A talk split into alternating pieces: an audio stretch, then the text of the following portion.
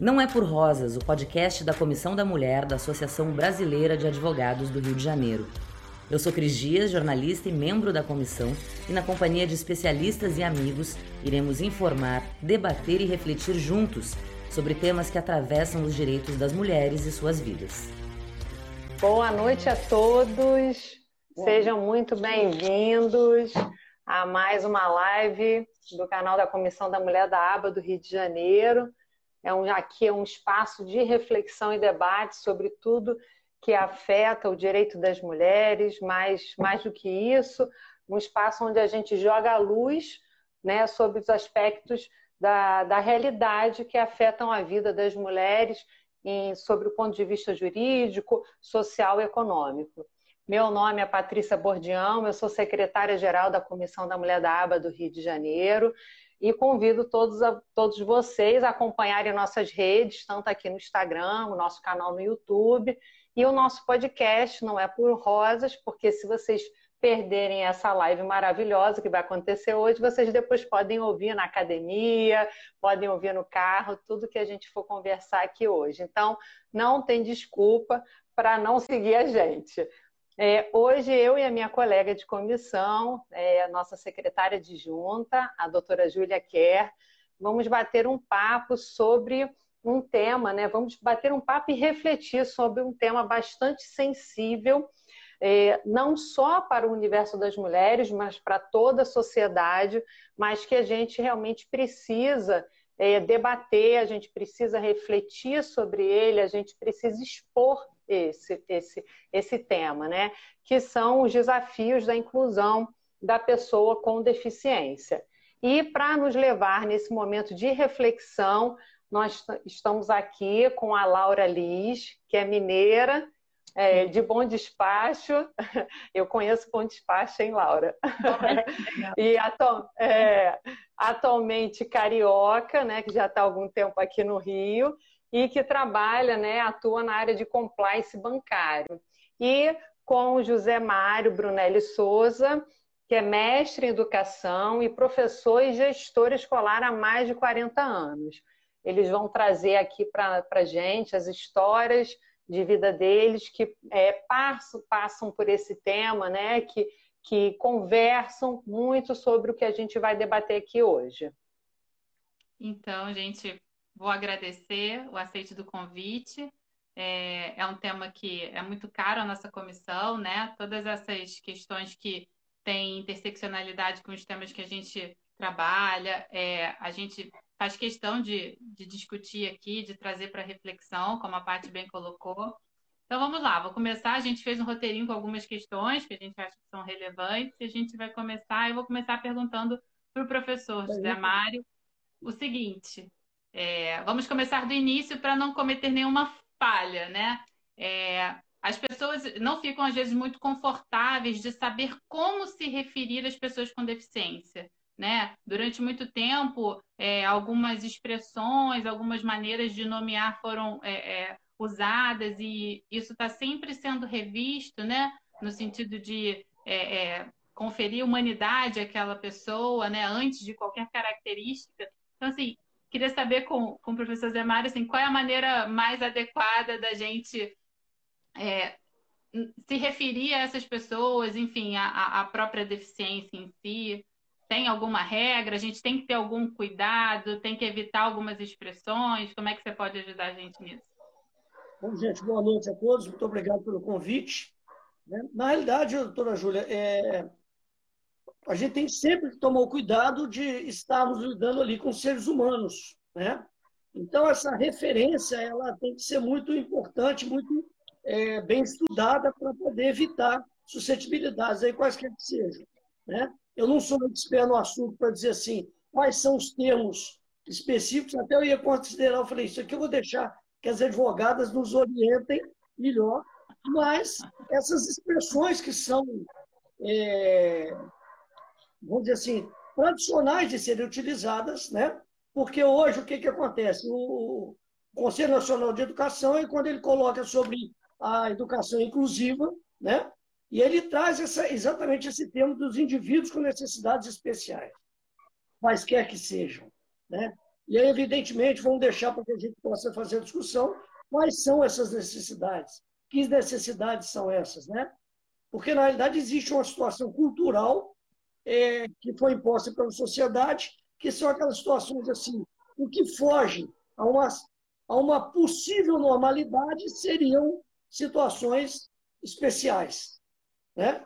E aí nós temos que ver essas diversas situações. Ela pode ser da parte cognitiva, ela pode ser da parte é, física. Né? Então nós temos várias situações dessas. Tá? Eu vou lhes pedir aí, vai me ajudando aqui para eu não ir me estender muito, tá bom? Conseguir me fazer entender? Sim, sim, com certeza. É, essa questão do, do especial, né? Às vezes algumas pessoas também acabam questionando, né? Enfim, tem, é muito polêmico, né? A gente sempre fica com, com cuidado, com quem Sim. tem consciência busca ter esse cuidado, né? Que eu acho que é o primeiro passo, né? Da empatia.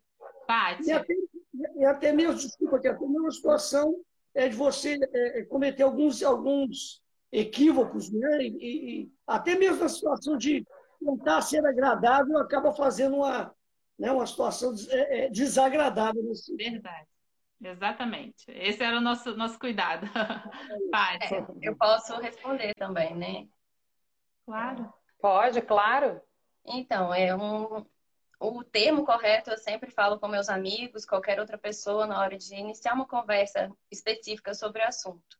O termo não tem muito mistério, é pessoa com deficiência. A gente lembrar sempre de colocar a pessoa antes da deficiência, porque a deficiência é só uma característica daquela pessoa, como qualquer outra característica que ela possui. A questão de portadores de necessidades especiais, que é muito usado no sentido para ser mais genérico e abranger outros grupos além das pessoas com deficiência, ela de certa forma é um eufemismo no sentido de ter um cuidado que às vezes é desnecessário, de falar que aquilo ali é algo muito especial. Especial pode ser qualquer coisa e isso vai variar de pessoa para pessoa. Então, cada grupo tem um termo correto, uma referência que deve ser usada. E hoje, o termo adequado é pessoa com deficiência. Isso a gente tem uma realidade aqui no Brasil desde 2015, com o nosso Estatuto da Pessoa com Deficiência. Mas a ONU, na, na Convenção das Nações Unidas, já usa esse termo desde 2006. A nossa Constituição Federal, por exemplo, que é de 88, está totalmente desatualizada porque ela ainda aborda o termo portador de pessoa com deficiência. E a deficiência não é uma coisa que a gente porta, não é uma sombrinha nem uma bolsa que a gente leva para onde que a gente for ela faz parte daquela pessoa, ela não define aquela pessoa. Então é só a gente realmente lembrar do básico. É uma pessoa que tem uma deficiência. Perfeito, Perfeito Laura. É, essa sua é, essa, essa colocação que você fez sobre a gente usar, às vezes, outras expressões como uma tentativa de, é, como você colocou, né, um eufemismo, eu acho Sim. que acaba com que a gente é, é, é, como se a gente quisesse falar de forma velada, né? Como se a gente, Sim. na verdade, não quisesse lidar com isso. Sim. Então, por isso que é tão importante a gente nomear corretamente né, para poder justamente fazer isso aqui que a gente está fazendo hoje, conversar a respeito desse tema que é, não era mais para ser tão sensível como você colocou, né? Já tem tanto tempo que já existe esse conceito e a gente continua assim, você vê, tanto eu quanto a Júlia, a gente continua com dúvidas, porque justamente por isso, porque existe toda essa coisa assim delicada, essa coisa meio velada em, em tocar no assunto. Eu, eu queria aproveitar, isso, Laura, a gente precisa pra... conversar, a gente tem que falar e perguntar, questionar. Então, assim, realmente é não ter medo de falar ali e querer, e querer aprender mais mesmo, porque a gente não tem que achar que a deficiência é um problema, que é algo ruim, que tem que ser alguma coisa prejudicial ali a gente saber lidar com a deficiência que existe e realmente colocar, bem colocado, com o termo correto aí, que todo mundo vai aprendendo também. Exatamente, Laura. É, eu queria é, que você falasse um pouquinho para a gente de um termo que tem ganhado destaque em algumas discussões, que é o capacitismo, né?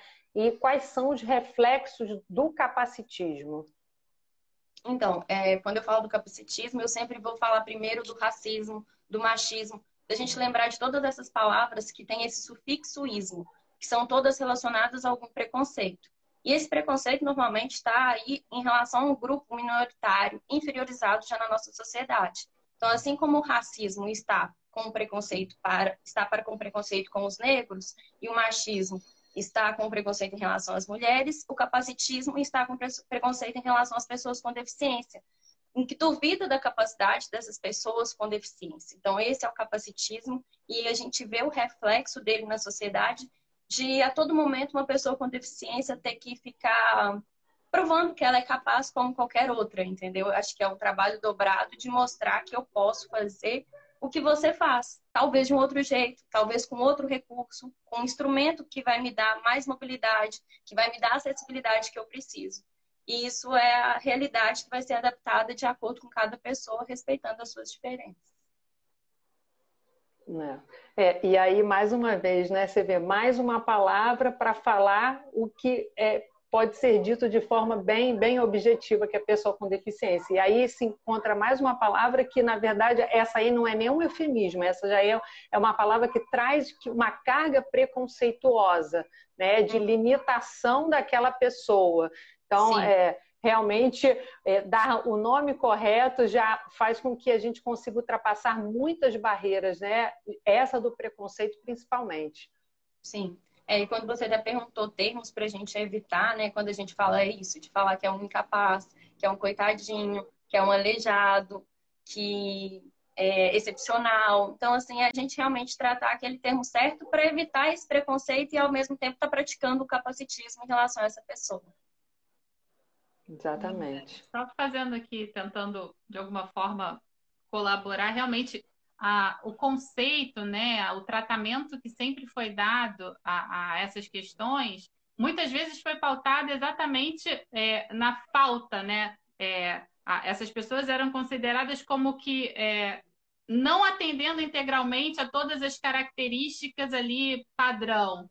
E, e, a nossa legislação, os termos eles foram desenvolvidos nesse sentido e refletir sobre isso, obviamente, vai gerar a capacidade da gente nomear corretamente e se referir corretamente e enxergar corretamente essas pessoas, né? Porque eu acho que não ter visibilidade é, é algo muito muito naturalizado ao longo do tempo, né? As pessoas com deficiência ficavam em casa, elas, elas ninguém nem cogitava, né, o direito que elas tinham de, de estar na rua, de querer estudar, de querer trabalhar.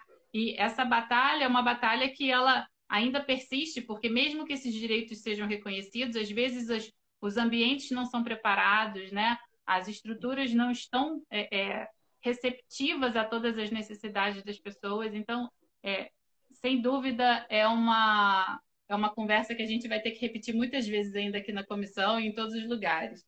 E por falar é, nisso, da gente tá sempre... ah, só, só complementando mais um pouquinho em relação a isso, né? é a gente pensar que o reflexo disso tudo, né, que está até nos dias de hoje, vem lá de euro, eurocentrismo, a gente pensar da nossa história aí, daquele homem branco, aquele padrão europeu, cristão, que era um padrão que era esperado e que isso era normal. Então, tudo que foge a essa realidade, né, se for, não é um homem branco, é heterossexual e tudo, já fugiu e é esses grupos minoritários que são desprivilegiados, que não tinham nem o direito de existir e que continuam ainda sofrendo preconceito até hoje em dia. Com certeza. E a gente, acho que a melhor ferramenta para a gente ir desconstruindo isso e construindo outros conhecimentos mais sólidos é a educação, né? Acho que ninguém Sim. duvida disso. Então, vou direcionar essa pergunta para o professor Zé Mário, para perguntar a ele como é que as escolas é, têm tratado, têm acolhido, né, têm se preparado para lidar com o diferente.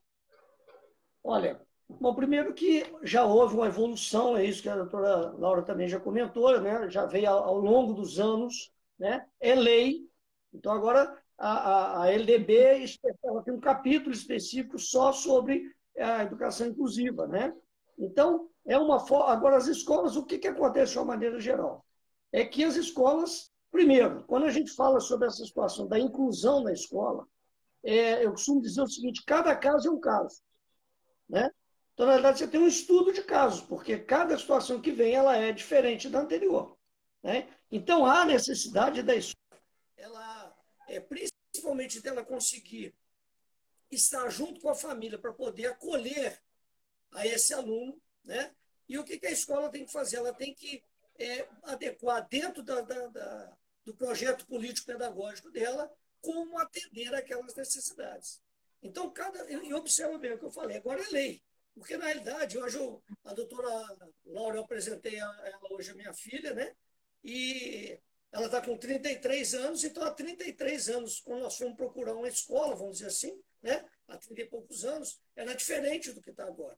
Mas o que a gente ainda constata, que é uma realidade, é que as escolas, de uma maneira geral, não estão preparadas para essa inclusão de uma maneira total, de uma maneira mais é, tota, é, totalitária na, na, realidade. Então, esse é que é o grande dificultador que tem.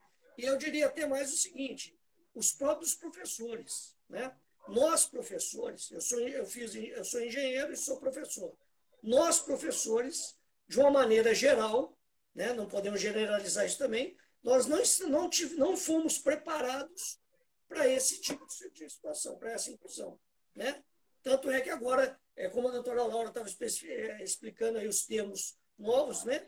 É, o Ministério da, da, da, da, Educação estipula lá a educação inclusiva. Ou seja, os, os, quem for fazer agora a situação de pedagogia ou, ou é, é, os cursos para poder ser professor, ele tem que trabalhar em cima disso, quer dizer, conhecer é, o jovem, conhecer esse tipo de situação. Então, é uma situação bem difícil, eu vou repetir aqui.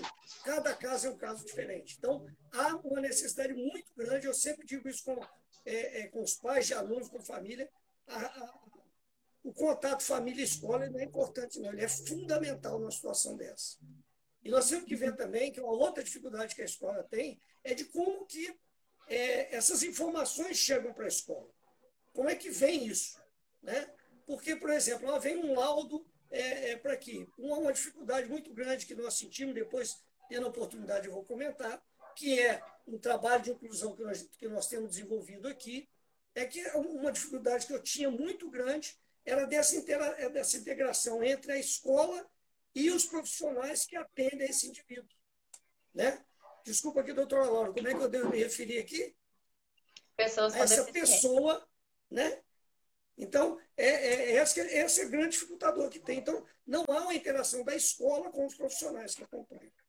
É, eu queria também fazer. Você explicou muito bem essa questão em relação às demandas da pessoa com deficiência, a questão da capacitação dos profissionais de educação, que é uma necessidade, né? Eles estarem é, preparados ali com as ferramentas e os recursos necessários. Mas eu tenho uma pergunta que é em relação aos, aos colegas de classe. É, eu imagino que a, a, esse aprendizado né, do que a pessoa com deficiência é capaz, né? Como se referir a ela, nada é, é, é melhor do que conviver com elas para entender o quanto elas são capazes, né? É, como elas são pessoas como a gente antes de qualquer característica. É, como é que costuma ser essa interação dos outros alunos? E acho que ele. É, tá bom. Olha, na realidade é o seguinte: Primeiro que esse trabalho junto com os outros alunos, é, há uma aprendizagem para todos. Né? Os alunos, quando, quando trabalham com os, com os outros alunos que têm necessidade, eles... Vocês estão me ouvindo? Está tudo ok? Sim. Sim, sim. Eles, é, é, é, todos os alunos aprendem. Agora, a escola precisa também de fazer um trabalho desse junto com as, com as turmas. E, olha, a experiência mostra o seguinte, os próprios alunos entre eles interagem, eles ajudam a essa interação. Há um trabalho necessário para ser feito. Então, essa experiência que eu estou dizendo que nós temos aqui em Juiz Fora, é que na nossa escola lá, por exemplo, nós, é, né, enquanto nós trabalhamos nisso, é, nós fazemos sempre um trabalho de integração junto com os, com os alunos, junto com todos, com os próprios professores. Então, não sei se eu me fiz entender, essa que é a ideia. Ok? Sim.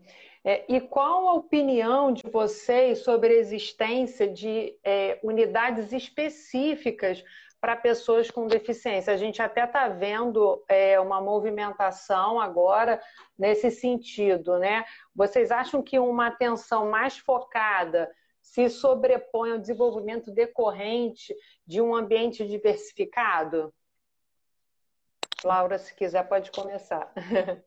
de forma alguma. Uma sociedade que é tão diversificada, se a gente sobrepor uma escola exclusivamente para pessoas com deficiência, ela não vai estar refletindo a necessidade de uma sociedade diversificada. Então, assim, isso é um retrocesso que a gente está lidando aí, que ainda está tramitando, né, para ser aprovado. E, infelizmente, é, tem muitas famílias, muitos pais que privam até essas pessoas com deficiência realmente de fazer parte da sociedade. Pelo medo, pelo preconceito, pelo desconhecimento, pela falta de acessibilidade, por diversas barreiras existentes que a gente vê aí, sejam é, intelectuais, sejam físicas. Então, assim, isso é um reflexo de algumas pessoas ainda acharem que esse é o melhor, sendo que não é de fato, porque a gente precisa saber lidar com as diferenças. Quando a gente pensa hoje, com quantas pessoas com deficiência vocês convivem? Onde essas pessoas estão? As pessoas com deficiências representam um quarto da população brasileira. Elas estão aí, só que muitas ainda continuam reclusas assim dentro das suas casas. Elas não estão ocupando empregos, elas não estão nas escolas e não às vezes por essa escola também não ter a, acessibilidade ou a ferramenta necessária, mas porque não tem o transporte, porque não tem quem vai acompanhar e por inúmeros outros de obstáculos que existem. Então a gente tem que entender que tudo isso precisa ser adequado e principalmente a escola, porque a escola é a nossa segunda família. É, então, assim, a gente tem o primeiro contato com aquele nosso núcleo familiar e depois a gente vai ter a vivência escolar para se formar profissionalmente e como pessoa também. E aí já vem um outro tópico, aproveitando aí, para a gente pensar na questão de violência, que a violência contra em relação às pessoas com deficiência, elas acontecem principalmente dentro de casa. Então, se essa pessoa também não tem oportunidade de ir para uma escola, como que ela pode ser ajudada? Como que ela pode ser socorrida? E isso é uma realidade. Então, assim, é vários aspectos que a gente tem que entender e o quanto é necessário a escola na vida de qualquer pessoa e principalmente com todas as diferenças existentes para a gente um dia ter essa representatividade na nossa sociedade também. Concordo plenamente. E é, é, é vou com, com, comentar com vocês aqui o seguinte: quando nós chegamos a pensar, e aí, doutora Laura, você colocou aí, como, quando eu cheguei a pensar em montar uma escola é, para uma situação dessa, né, para indivíduos com necessidades especiais, eu cheguei a comentar o seguinte: se eu colocasse um letreiro escrito escola para com indivíduos de necessidades especiais, já tem um aluno só, que era minha filha. Né? Então, primeiro, você tem que ver que a própria família, às vezes, ela exclui isso também. Essa é outra situação. Quando eu comentei anteriormente aqui, é, como que chega às escolas as informações, às vezes a própria família não traz aquilo com toda a clareza que nós precisamos. Né? E voltando a essa questão da segregação, evidentemente que quanto mais, quando a gente fala em inclusão também, e quando chega à escola, nós temos a inclusão é, didático-pedagógica, mas você tem inclusão social também. Né? Porque também, quando nós falamos nessa situação das necessidades, quando você pega uma necessidade, por exemplo, física, onde você tem que fazer a questão da acessibilidade, né? essas adequações que a escola precisa de fazer, que são, em termos de legislação, elas são feitas. Agora, quando há uma necessidade, por exemplo, da parte cognitiva, Aí o trabalho tem uma complexidade muito maior. Aí você tem que trabalhar outras instâncias em cima disso. Então, você às vezes precisa fazer adequações é, do próprio é, é, projeto político-pedagógico, da, da, da, da, estrutura curricular, né, para você adequar. E aí, para vocês terem uma ideia, é, hoje, coincidentemente, eu conversando com uma é, supervisora de uma escola, nós estamos dizendo, por exemplo, a questão do superdotado. Né? o aluno que a escola fica aquém das, das condições dele. Então, cada caso é um caso que a gente precisa de analisar. Mas, com certeza, a inclusão social é fundamental para isso. É, é, e para isso, a gente... Ah, pode falar, Ju. eu só ia considerar o seguinte, é, eles colocaram pontos muito importantes e realmente, se você parar para pensar né, no, no rol, né, na multiplicidade de, de necessidades diferentes né, que essas pessoas têm. Um é visual, outro é auditivo, outro é de locomoção, outro é cognitivo. Realmente, você conciliar um único método de ensino, uma didática é, específica, certamente não vai atender a todos. E isso é um desafio realmente muito grande. E outro Ela ponto... não existe. É, eu imagino, é um grande desafio. Ela não existe, não existe. Desculpa, é. pode continuar. Não, e outro ponto que eu achei muito interessante é, e, e necessário falar é em relação realmente a essa questão do, do, do, primeiro lugar onde essa pessoa ela precisa ser reconhecida como uma pessoa com a sua autonomia de vontade, né? Porque muitas vezes a pessoa portadora de deficiência, dependendo qual seja ela, ela é, é, é minimizada enquanto indivíduo, né? Ela é infantilizada, ela a, a sua vontade, né? Seu, eventualmente seu direito de ir e vir é cerceado porque ela muitas vezes depende de alguém que a leve ou que a, né, enfim, que a, a auxilie é, ou por questões é, é, motoras ou eventualmente até é, cognitivas, mas é, ela, às vezes, quem está ali na função do cuidado, ela extrapola essa função de cuidado para ser um, uma função de controle excessivo, né? E eu acho que o, o estatuto que, que veio, veio um pouco para conferir efetivamente essa autonomia que não era tão real né? É, até eu estou fugindo pessoa... um pouquinho aqui do script, mas eu achei que é uma ponderação que vale muito a pena a gente tocar, né? Se a gente está falando realmente de reconhecer esses indivíduos é, é, e os seus direitos, né? E ainda reportando uma situação. Pode falar. E ainda reportando uma situação que foi colocada né, sobre a questão do papel da escola, nós não podemos perder de vista nunca que, quaisquer que sejam essas necessidades, conforme foram colocadas, esse indivíduo tem a sua individualidade, ele tem as suas capacidades que têm que ser buscadas. Né? Então, eles, eles, na realidade, eles têm autonomia também. Então, é, é isso. Então, nós temos que respeitar aquele ser humano que está ali. Né? E, e, trazer. É esse que é o papel principal da escola nesse sentido. É que ele consiga trazer né, para dentro de, e, e, e, trazer dentro das capacidades deles. Tá? Desculpa aqui, doutor é. Não, eu só ia fazer um adendo que a gente está trazendo aqui é, é, a responsabilidade da escola, né, a importância da escola, que eu, realmente é, é, fundamental, mas eu vejo que é, a gente precisa ampliar mais esse olhar, pensando que a gente precisa realmente de políticas públicas que abracem toda é, é, essa informação, que leve essa informação à população porque assim, senão fica um trabalho muito individual, né? Cada pessoa dentro do seu núcleo familiar conhecendo aquilo e desconstruindo aquilo.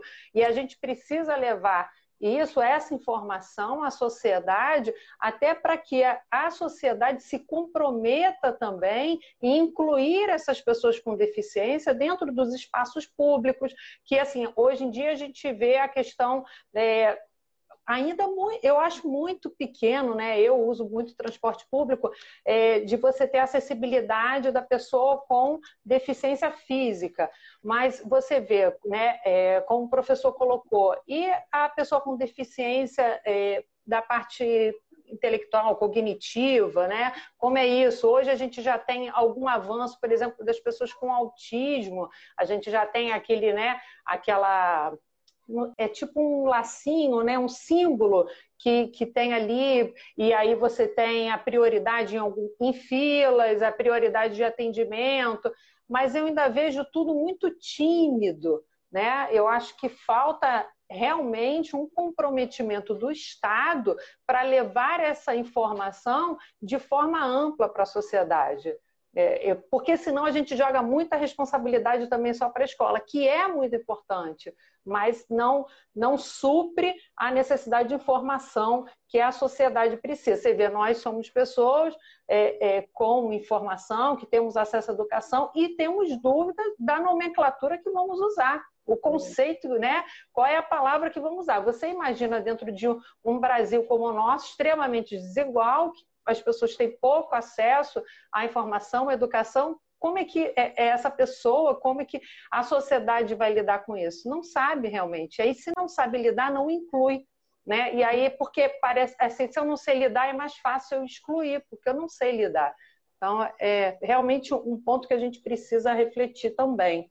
É, existem países onde, por exemplo, é, é, portadores de determinada síndrome, eles têm uma, uma identificação é, para que, que ele consiga é, ter acesso a várias situações de transporte, por exemplo. Né? Uma outra situação também, doutor, que foi muito colocada, é o seguinte: nós, é, enquanto nós estamos falando aqui da, do próprio é, é, sociedade, trazer isso, uma outra situação que nos preocupa muito é, dependendo do, do, da estrutura familiar, a família nem conhece os direitos que tem. Ela nem sabe dos direitos que ela tem. E outra coisa também que acontece, em função disso, ela acaba não é, permitindo com que aquela pessoa tenha é, é, é, a escolaridade que ela poderia ter, o avanço que ela poderia ter, né? o desenvolvimento que ela poderia ter, tendo aquele, aquele atendimento ali. Né? Exatamente. Laura. Eu acho que é... A Laura está aí? Eu não, eu não tô vendo a Laura. Eu tô. Ah, não tá me vendo? Só tá aparecendo para mim o Zé Mário e a, e a, e a Paty. É, deve, a sua internet deve estar tá, deve tá ruim, Ju. É. Mas ela tá aí. Ah, Pode tá. Perguntar. Tá me vendo? Ah, tá. Eu, tô ouvindo. eu não tô te vendo, mas tô te ouvindo. Não, tá bom. Tô te ouvindo. É, eu queria ouvir essa opinião a respeito disso que a gente colocou e é, incluir é, um tópico que seria é, a importância da representatividade, né? É, como é que isso interfere na vida da pessoa com deficiência? Assim, a gente, a gente fala muito disso na nossa comissão em relação ao aspecto da mulher, né? É, das, das pessoas pretas, é, como, como é difícil, por exemplo, né, a gente pensar em cargos, né, é, é, empresas, né, a gente olha lá para o CEO, geralmente é um homem branco, né, é, então a gente sente isso. Eu imagino que é, vocês também sintam isso e como é que isso interfere é, em relação à autoestima e, e à vontade, né, enfim, os objetivos que vocês têm. Tá. É, antes de entrar nessa parte, antes de entrar mais nessa parte, Júlia, eu vou só tentar pegar um pouquinho do que foi falado aí, da questão das políticas públicas, da necessidade de não só a escola, mas a nossa sociedade estar mais preparada para lidar com as pessoas com deficiência e com as minorias de forma geral, é a gente entender também que a gente tem é, três tipos de poderes, né? Legislativo, executivo e judiciário. E eu acho que a gente já tem uma gama bem extensa de leis o que a gente precisa realmente é de fiscalização suficiente para essas leis serem cumpridas, da atuação do executivo nessa frente mais das políticas públicas, de programas, de assistência, de entender que o assistencialismo não é uma coisa para um coitadismo, não é algo que está ali, é uma suprir uma lacuna que é necessária, entendeu? Que realmente por esses grupos já serem inferiorizados. Quando a gente fala também dessa adaptação, de adequar e acessibilidade, a gente sempre trata isso como uma exceção. E a gente precisa mudar a chave disso. Isso não tem que ser exceção. A gente não tem que ter uma escada somente. Pode ter a escada, é necessário ter a escada em caso de incêndios ou qualquer outra saída de emergência, é necessário, mas a gente tem que ter elevador, a gente tem que ter acessibilidade em qualquer lugar. Isso estou falando de um meio físico. Mas uma empresa sim tem que ter equipamento suficiente para lidar com uma deficiência visual, com uma deficiência auditiva. A gente saber que o contraste faz parte, que tudo ali precisa ser para todos. Então, eu acho que a gente precisa tirar isso da esfera de tratar aquilo muito pontual. Que quando a gente trata uma, uma sociedade que é para todos, a gente vai estar preparado para qualquer pessoa. E aí não vai ter essa inferioridade, não vai ter essa exclusão. E por isso que esse estatuto é um avanço, porque é um estatuto que trata a deficiência como um problema social. A deficiência não está em mim como pessoa por ter a deficiência. Ela está na sociedade que não está preparada para incluir todas as pessoas, independente de ter deficiência ou não. Então, a gente tem que ter isso em mente para lidar com nossos problemas. E, e, é o que vocês falaram: saber conversar, saber agir e fazer a parte. Quando a gente vê uma pessoa que não conseguiu acesso a um lugar por causa de uma dificuldade de locomoção ou por causa da acessibilidade daquele lugar, não é, uma, não é um luxo aquele lugar ter um elevador, não. Aquilo lá é o básico, sabe? Como, como várias outras vertentes aí necessárias. Então, assim, eu acho que a gente precisa realmente mudar essa chave da sociedade e entender que a sociedade tem que ser para todos e não tem que ficar só se adaptando também. A gente tem que já estar preparado para incluir desde sempre. E, e, assim, vai exigir custo, vai exigir, exigir investimento, vai exigir desconstrução. E aí a gente continua nesse desafio aí de ser mulher, porque a gente já é, é inferiorizada por ser mulher, a mulher que é negra já também já está inferiorizada por ser negra, a mulher com deficiência já está inferiorizada por ser uma pessoa com deficiência. E o que que isso impacta na vida de uma mulher? Primeiro, porque ela nem é vista como uma mulher, ela já é como se fosse uma pessoa assexuada. Então, ela é infantilizada, sim. Às vezes a palavra não é dirigida a ela. Se eu tiver com a minha mãe, principalmente na época que eu adquiri a minha deficiência, nenhuma pergunta era direcionada a mim, como se eu não tivesse plena capacidade para responder. Todas eram direcionadas à minha mãe. E isso é um problema da sociedade, porque o meu problema é algo que eu posso resolver. Eu posso resolver tentando falar, abordar e tudo, mas a pessoa tratar aquilo é porque ela que precisa ainda evoluir, desconstruir e entender que é uma pessoa que tem plena capacidade. E um outro avanço do estatuto foi esse, de dar plena capacidade civil para qualquer pessoa com deficiência. Porque antes a gente tinha casos de uma pessoa com deficiência ser absolutamente incapaz. Hoje, em situações transitórias, patrimoniais, uma pessoa pode não estar em plena capacidade do gozo dos seus direitos civis e ser relativamente incapaz e contar com uma curatela especial. Mas ela nunca mais vai ser uma pessoa absolutamente incapaz. Então, isso é um avanço, é uma conquista. A pessoa com deficiência, principalmente intelectual, quando não poderia casar, hoje ela já tem todos os seus direitos é, civis em relação ao casamento, reprodutivos e sexuais, que também foi um outro avanço. Então, eu acho que assim, é um ponto muito importante destacar essa questão de não ver a pessoa com deficiência como uma mulher e ver isso daí como assexuada, e isso impactar aí também no meio é, né, no escolar, no trabalho, quando a gente não está ocupando um cargo, um cargo elevado, a gente não está sendo representada na televisão, nos meios públicos. E isso tudo é esse reflexo dessa exclusão já que vai acontecendo na nossa sociedade. Então, a representatividade é fundamental para a gente poder se ver nos outros. A gente vê que a gente é capaz de estar tá ocupando o cargo de uma diretoria e superar todas essas barreiras aí existentes.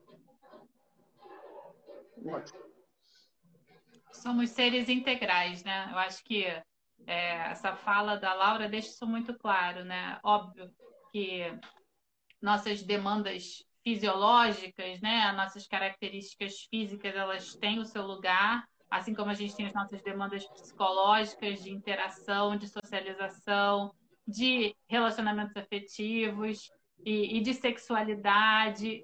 E isso faz de cada um de nós ser quem é. Né? Então, realmente, é, enxergar essas pessoas né, dentro desse, desse cenário, né, dessa integral observação, é fundamental.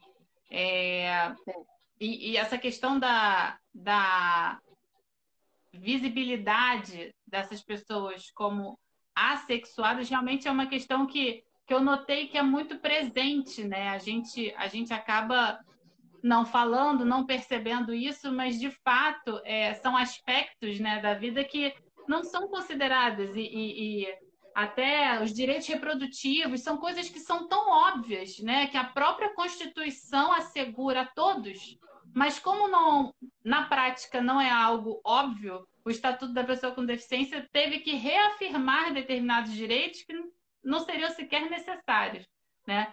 Então realmente é, isso é um ponto que, que a gente precisa insistir, né, cada vez mais. Assim, na... E até contraditório, sabe, Júlia? Porque quando a gente fala dessa questão de, do lado assexuado, a gente vê o, a quantidade de violência também sexual e doméstica que acontece, principalmente com pessoas com deficiências é, sensoriais, intelectuais. Dentro de casa, que é aí que eu falei, que acaba acontecendo o abuso, que acha que não vai, é, que ela não vai falar, que ela vai ficar calada. Então, assim, é, vários assuntos que a gente vai lembrando aqui de pontos importantes que estão relacionados a todos eles. Então, assim, isso é muito cuidadoso, né? Porque a mulher não está atendendo aquele corpo perfeito, padrão, porque ela não atende ao esperado, porque mulher já sofre com a pressão da sociedade por causa de uma estria, por causa de peito, bunda que não está ali sendo do jeito que é esperado. Então, uma pessoa que às vezes é, tem a ausência de algum membro, que tem alguma deficiência, alguma outra dificuldade de sociabilidade ali, ela já é excluída também, já é menosprezada por isso, entendeu? Então, assim, É, você tinha perguntado também dessa autoestima, eu acho que essa autoestima é construída individual, né? Isso é cada um mesmo, mas que tem esse preconceito aí ao mesmo tempo, ao mesmo tempo com essa contradição em relação a essa violência também que é existente e marcante na nossa sociedade. A pressão estética nas mulheres em geral ela é muito forte, né? Eu imagino que ganha uma dimensão ainda maior nesse caso e realmente é, é, vocês né, tem que. Todo mundo tem que estar atento a isso. É, o Zé Maria falar? Não, eu ia comentar que isso aí é, é, é, é o trabalho incessante do, do Conselho da Mulher aí, né?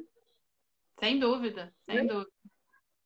Sem dúvida. É, a, gente, a gente aqui procura sempre trazer aqui nas nossas pautas essas questões que, que permeiam o universo das mulheres, é, principalmente em relação a essas é, barreiras que nós precisamos enfrentar diariamente, uhum. né, pelo fato de sermos mulheres, e aí a Laura fazendo essas colocações, a gente percebe né, como é que é, quando, quanto mais é, é, questões, tipo, a gente tem a questão racial, você tem a mulher, aí você tem a mulher negra, aí você tem a mulher com deficiência, e aí o quanto essas barreiras vão aumentando e, e quanto é importante a gente falar sobre isso para a gente é, desnaturalizar essa coisa do que não é assim mesmo e a sociedade é assim mesmo e, e não, deixa para lá, não vamos tocar nisso. Não, a gente precisa falar, a gente precisa desconstruir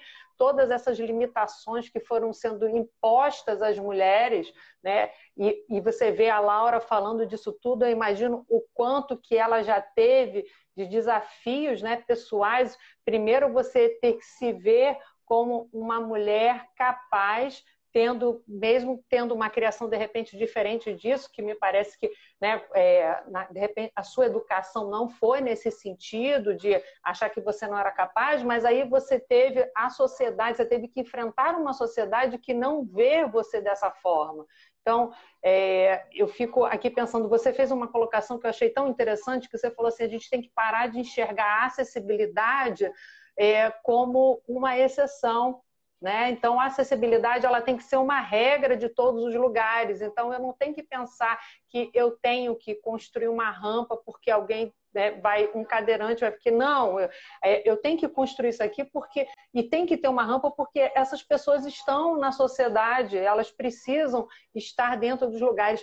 E aí eu te digo, Laura, é, obviamente é, com um, uma é, um grau talvez muito é, menor do, do, que as pessoas com deficiência passam, é, mulheres, mães elas sentem um pouco Sim. dessa acessibilidade dessa... quando eu falo de forma geral. É, né? Os espaços públicos não são feitos para as mães, não sim. são feitos, né? É, não são feitos é, todo para mundo todos, né? gosta né? da criança, mas ninguém quer a criança em lugar nenhum, né? Então é, a gente enquanto mãe, eu sou mãe, a gente percebe isso, né? A gente não, não, os espaços para as mães são muito limitados e as pessoas olham torto, de fato, quando você vai para um lugar que não se espera que vá uma criança. Mas é aí eu pergunto que sociedade é essa que a gente tem mulheres, a gente tem mães, a gente tem crianças e assim as crianças não podem participar dos espaços. Aí a gente então, é algo não pode passar com carrinho de bebê, você imagina uma cadeira de rodas,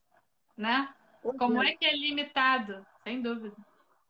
Sim, não. Se você pensar em transporte público, né? Se você pensar no ônibus, o ônibus não é um espaço para uma mãe que está com filhos. Não, é, é, é, nítido aquilo ali, né? Então aí a pessoa tem que pedir o favor para o motorista para abrir a porta de trás, porque ela está com a criança no colo.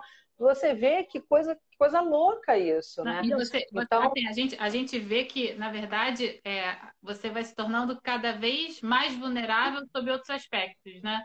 É, eu estava até lendo sobre isso, a hipervulnerabilidade, porque um exemplo que, que eu achei muito interessante que a, que a Laura trouxe. Você é mulher, você tem uma deficiência, você eventualmente é preta, e você vai somando essas vulnerabilidades. Né? É, é a, a, por exemplo, a, a pessoa cadeirante, ela ela depende muito dessa acessibilidade e ela está exposta, né? Porque ela precisa ali, é, é, ela só consegue se locomover, ou seja, o direito de ir e vir dela está limitado é, em função disso. E aí vamos supor que ela não consiga ir para a escola, né? Ou não consiga ir para uma universidade em função dessa dificuldade. Então ela está deixando de, de se é, capacitar e desenvolver intelectualmente para de repente mudar o seu padrão social e a, a própria mulher é, que tem alguma deficiência, ela vai estar mais suscetível a uma violência, porque ela não vai conseguir reagir, de repente,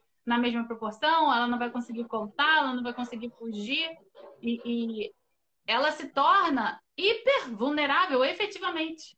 Né? E a gente precisa enxergar isso e não juntar tudo num bolo só. É vulnerável e acabou. E a gente precisa enxergar com a dimensão que isso tem, efetivamente. Eu acho que é a lição maior que a gente pode ter, né?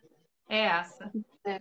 E essas dificuldades vão inibindo né, tanto mulheres quanto as pessoas com, com deficiência a participarem dos espaços públicos, dos locais públicos e de, de estarem né, no, no, em cargos né, dentro de empresas, cargos altos, como você colocou, Júlio, um CEO e tal, porque a pessoa ela vai cada vez mais percebendo que aquele espaço não é para ela.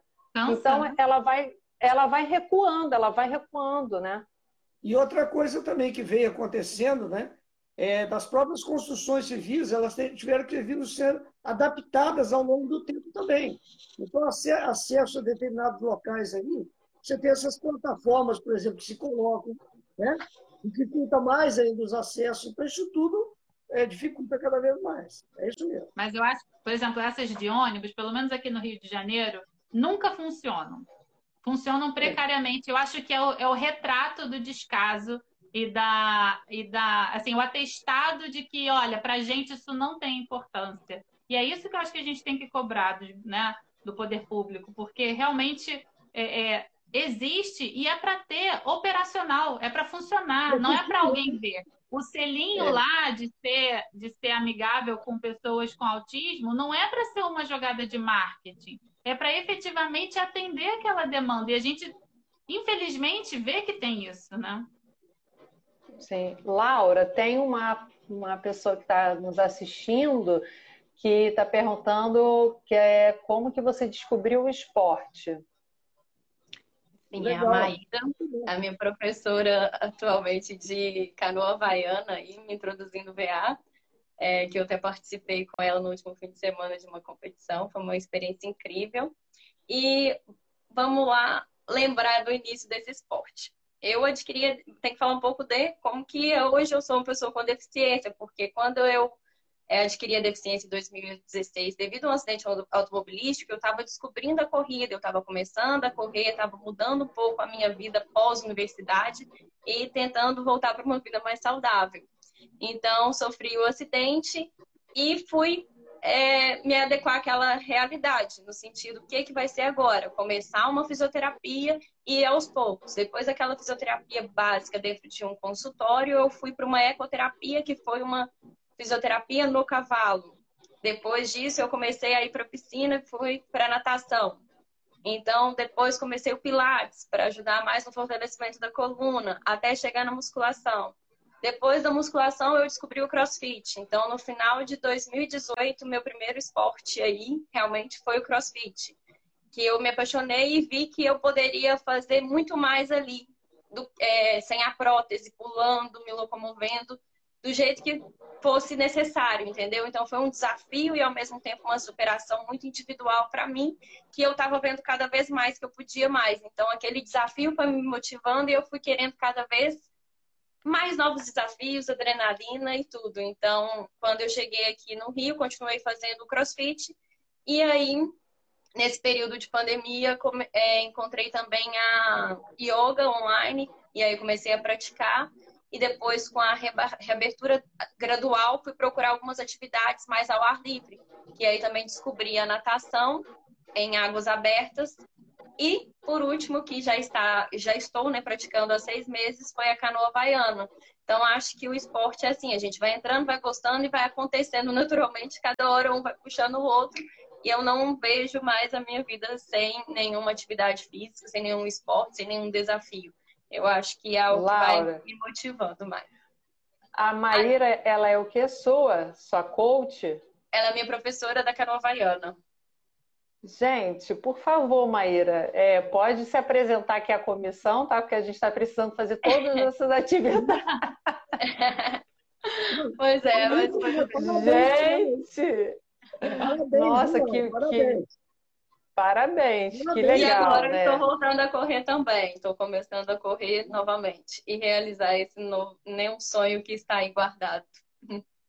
É, Laura, isso, só, isso só demonstra é, o quanto que você, a pessoa com deficiência é capaz, né? Sim, eu acho que é, é a, é a, pessoa. A gente tem que saber que a gente pode, a gente tem que querer e ir atrás. Então, assim, e entender que todos, né, o esporte principalmente, ele é muito adaptável de acordo com a sua realidade. Se você não tem um movimento perfeito do seu braço, você vai conseguir fazer do jeito que você quiser.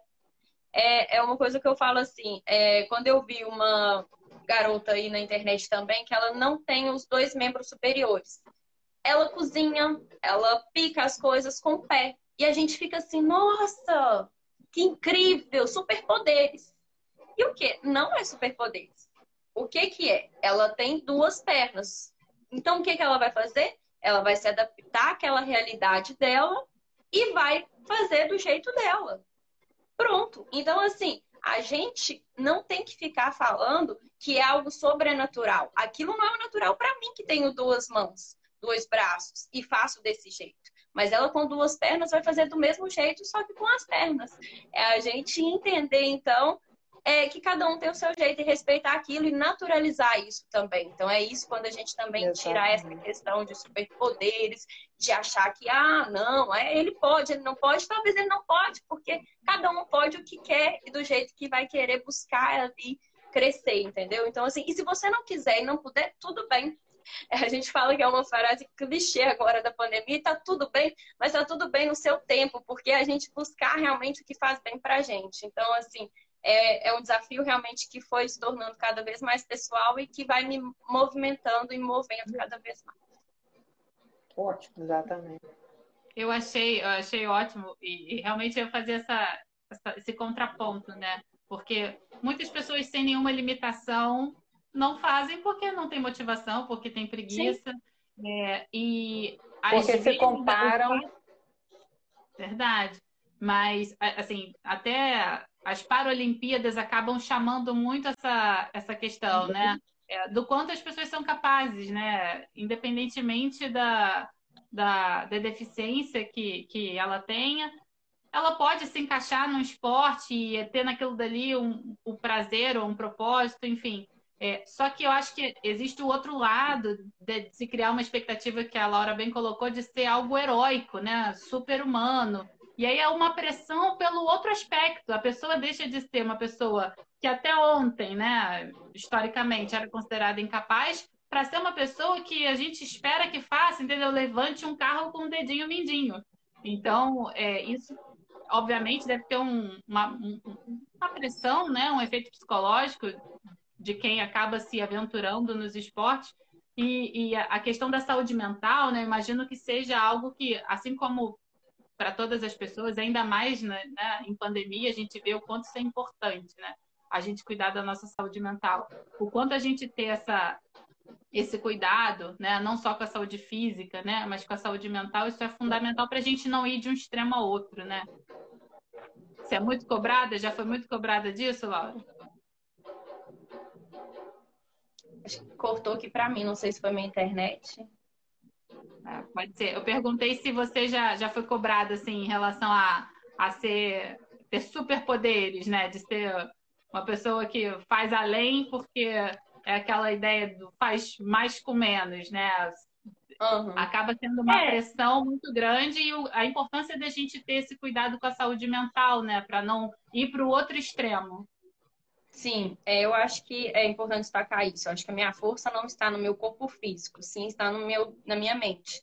E quando eu faço um exercício, é principalmente para eu descansar a mente. Então, é eu descobrir isso e esse prazer no esporte. Então, eu não falaria cobrada porque eu não sinto essa pressão de ninguém, até porque a vida é minha e eu faço para mim mesma. Então, assim, isso é uma plena consciência que eu tenho, mas claro que é um peso para as pessoas com deficiência, sim, de super glorificar essa situação de, de esporte, de achar que sempre o esporte também vai ser o caminho e uma alternativa. Não é, porque nem sempre uma pessoa vai descobrir no esporte, ela pode se descobrir na arte, numa pintura e na sua profissão, e não vai deixar de ser profissional, de ser uma profissional. A minha chefe está aí também, ela já até destacou isso, então, assim, muito obrigada. Também acho que é importante a gente ter tudo conciliado de acordo com os propósitos que a gente tem. Então, assim, é, uma pessoa com deficiência, ela pode se realizar assim, não apenas numa, num esporte ou numa questão auxiliar para preencher aquela vaga ali, mas sim no que ela qualificar e estudar para isso.